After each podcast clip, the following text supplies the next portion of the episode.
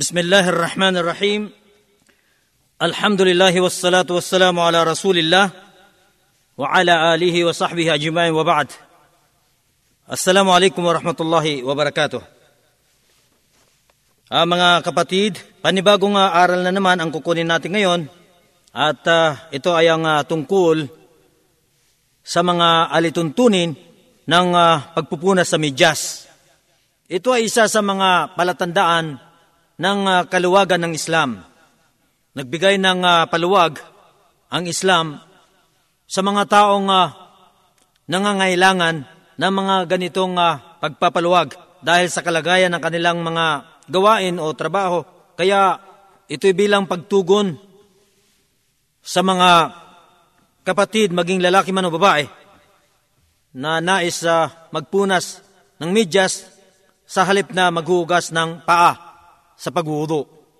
Una, tatalakay natin dito ang uh, bilang patunay sa pagkalehitimo nito. An uh, Hamam an-Nakha'i radiyallahu an qala بال جرير ابن عبد الله ثم توضأ ومسح على خفيه فقيل تفعل هذا وقد بلت قال نعم رأيت رسول الله صلى الله عليه وسلم bala thumma tawadda wa masaha ala khuffaihi. Si Hamam, siya yung uh, ah, nakapag-ulat sa salaysay na ito. Sumakanya nawa ang kaluguran ng Allah na kanyang sinabi. Umihi si Jarir ibn Abdullah pagkatapos ay ah, uh, nagudo at uh, pinunasan ang kanyang suot-suot sa paa.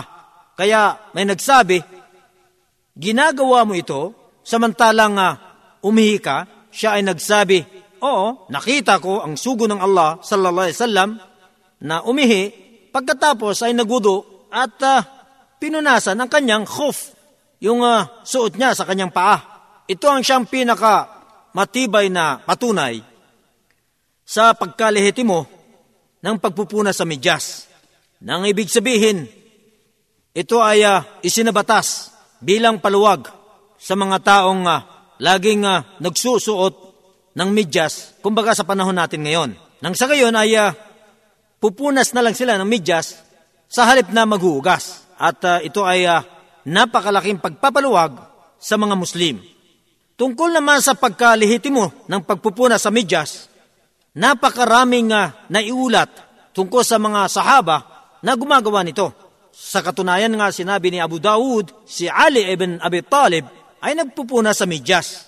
Sa panahon nila ang tawag eh, yung uh, Al-Jawrab. At uh, ganun din naman si Ibn Mas'ud, si Al-Bara ibn Azib, Anas ibn Malik, Abu Umama, Wasahl ibn Sa'ad, at saka si Amr ibn Hurayth. Ganon din naman si Umar, Umar ibn al-Khattab at si Ibn Abbas. Gayon din naman si Abdullah ibn Umar at si Sa'ad ibn Abi Waqqas at si Abi Masud al-Badri at ang iba pa, napakarami sa kanila na nagpapatunay lamang na sadyang lehitimo ang gawain ito dahil hindi gagawin ng mga dakil at kilalang mga sahaba na ito kung hindi talaga ito ay napatunayan sa propeta sallallahu alaihi wasallam. Subalit sa kabila nito, kinakailangan ding isaalang-alang natin ang mga kondisyon ng pagpupunas sa medyas. Sinasabi natin sa medyas kasi ito yung uh, tumutugma sa kasalukuyang panahon dahil wala na masyadong nagsusuot ng uh, yung khuf.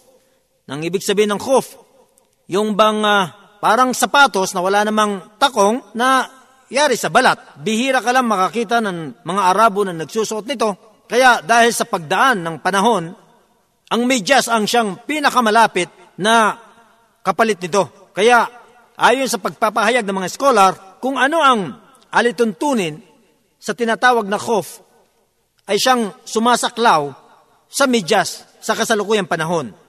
Kaya ang lagi ng nababanggit natin dito ay ang tungkol sa medyas. Ang kondisyon sa pagpupunas ng medyas ay apat.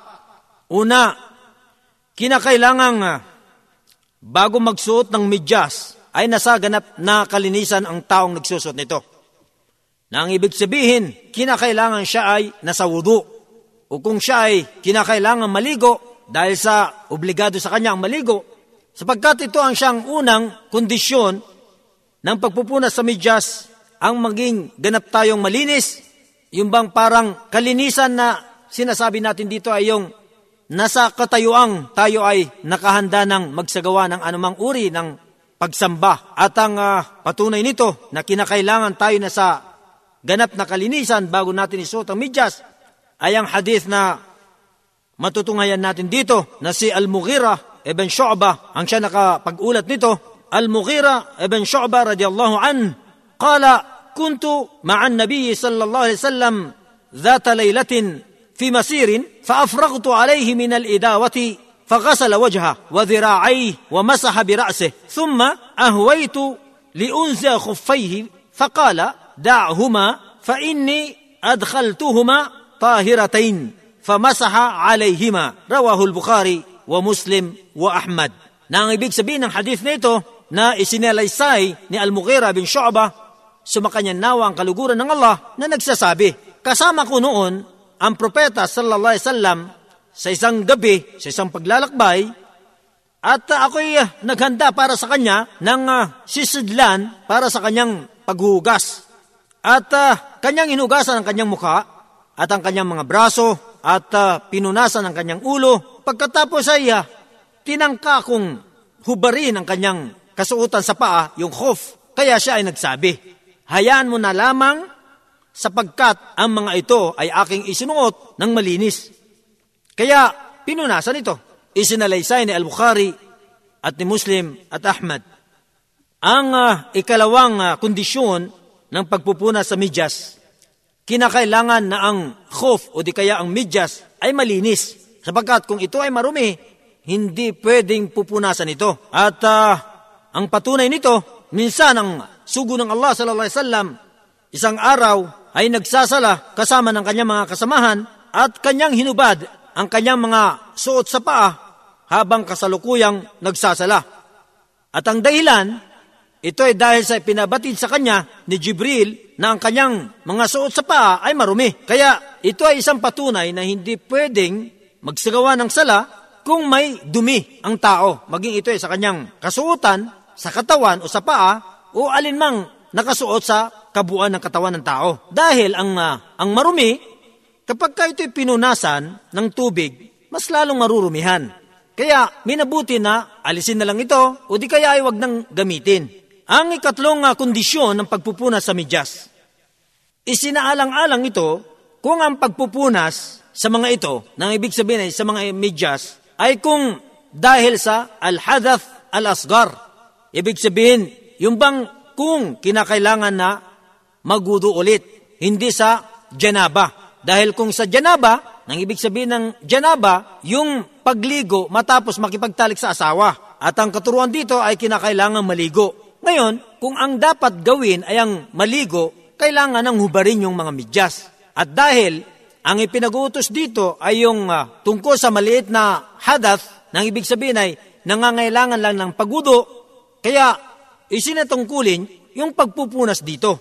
At ang uh, patunay nito, ayon sa hadith na isinalaysay ni Safwan ibn Asal radiyallahu an, قال أمرنا رسول الله صلى الله عليه وسلم إذا كنا سفرا ألا ننزع خفافنا ثلاثة أيام ولياليهن إلا من جنابة ولكن من غائط وبول ونوم nang ibig sabihin nito na siyang isinalaysay ni Safwan ibn Asal, sumakanya nawa ang kaluguran ng Allah, sinasabi niyang, pinag-utusan kami ng sugo ng Allah sallallahu alaihi wasallam kapag kami ay nasa paglalakbay na hindi namin huhubarin ang aming suot sa paa ng tatlong araw, pitumput dalawang oras, maliban na lamang kung dahil sa janaba. Tulad na sinabi ko kanina, dahil kung ito ay dahil sa janaba, kailangan hubarin dahil ito ay pagligo. Subalit, kung dahil lamang sa pagdumi, pag-ihi at pagtulog, dito isinaalang-alang ang pagpupunas sa medyas.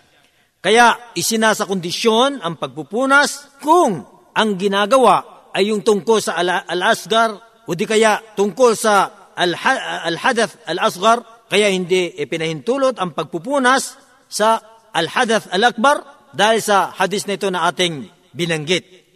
Ang uh, ikaapat na kondisyon, kinakailangan ng pagpupunas ay nasa takdang oras nito. na siyang uh, isinabatas ng Islam. At ito ay uh, isang araw para sa hindi na naglalakbay, ibig sabihin 24 na oras, yung sa mga taong nasa kanilang lugar, hindi naglalakbay, at uh, 72 oras para naman sa mga taong naglalakbay. Batay doon sa hadith ni, na naiulat ni Ali ibn Abi Talib radiyallahu an, kala جعل النبي صلى الله عليه وسلم للمقيم يوما وليلة وللمسافر ثلاثة أيام وليالهن itinakda ng propeta sallallahu alaihi wasallam para sa hindi naglalakbay ang uh, isang araw, nang ibig sabihin 24 na oras. At para sa naglalakbay ay uh, tatlong araw, ibig sabihin ay uh, 72 oras. At ang uh, nagsalaysay nito ay si Muslim. Sa makatwid, ito ang siya mga kondisyon na kinakailangan nating isaalang-alang. Mayroon pa mga ibang kondisyon na binanggit ng mga ibang scholar pero kahit hindi na natin banggitin dito dahil may pagkakaiba ang opinyon ng mga scholar dito kaya kung ano yung pinaka kadalasan at kailangan na kailangan ito yung uh, siyang uh, tinalakay natin dito na makapagbibigay ng karagdagang linaw sa mga gawain natin sa Islam. Dahil bilang Muslim, kinakailangang uh, tinitiyak natin na lahat ng ating ginagalaw o ginagawa patungkol sa ating pananampalataya ay uh, nakasaad ayon sa pagpapahayag ng banal na Quran at ng propeta sallallahu alaihi wasallam. Nang sa gayon ay hindi mawala ng kabuluhan at ang ating pagpapahirap at pagsisikap. Sana ay, uh, ay tampok sa atin ng Allah ang kanyang uh, habag at uh, biyaya at lagi nang buksan ang ating pangunawa upang uh, madali natin maunawa ng lahat ng mga tinatalakay natin dito at uh, sana'y lalo pang uh, lumago at uh, dumami ang ating kaalaman nang sa gayon ay masamba natin ang Allah subhanahu wa ta'ala sa paraang kanyang uh, kinagigiliwan. Wassalamu alaikum warahmatullahi wabarakatuh.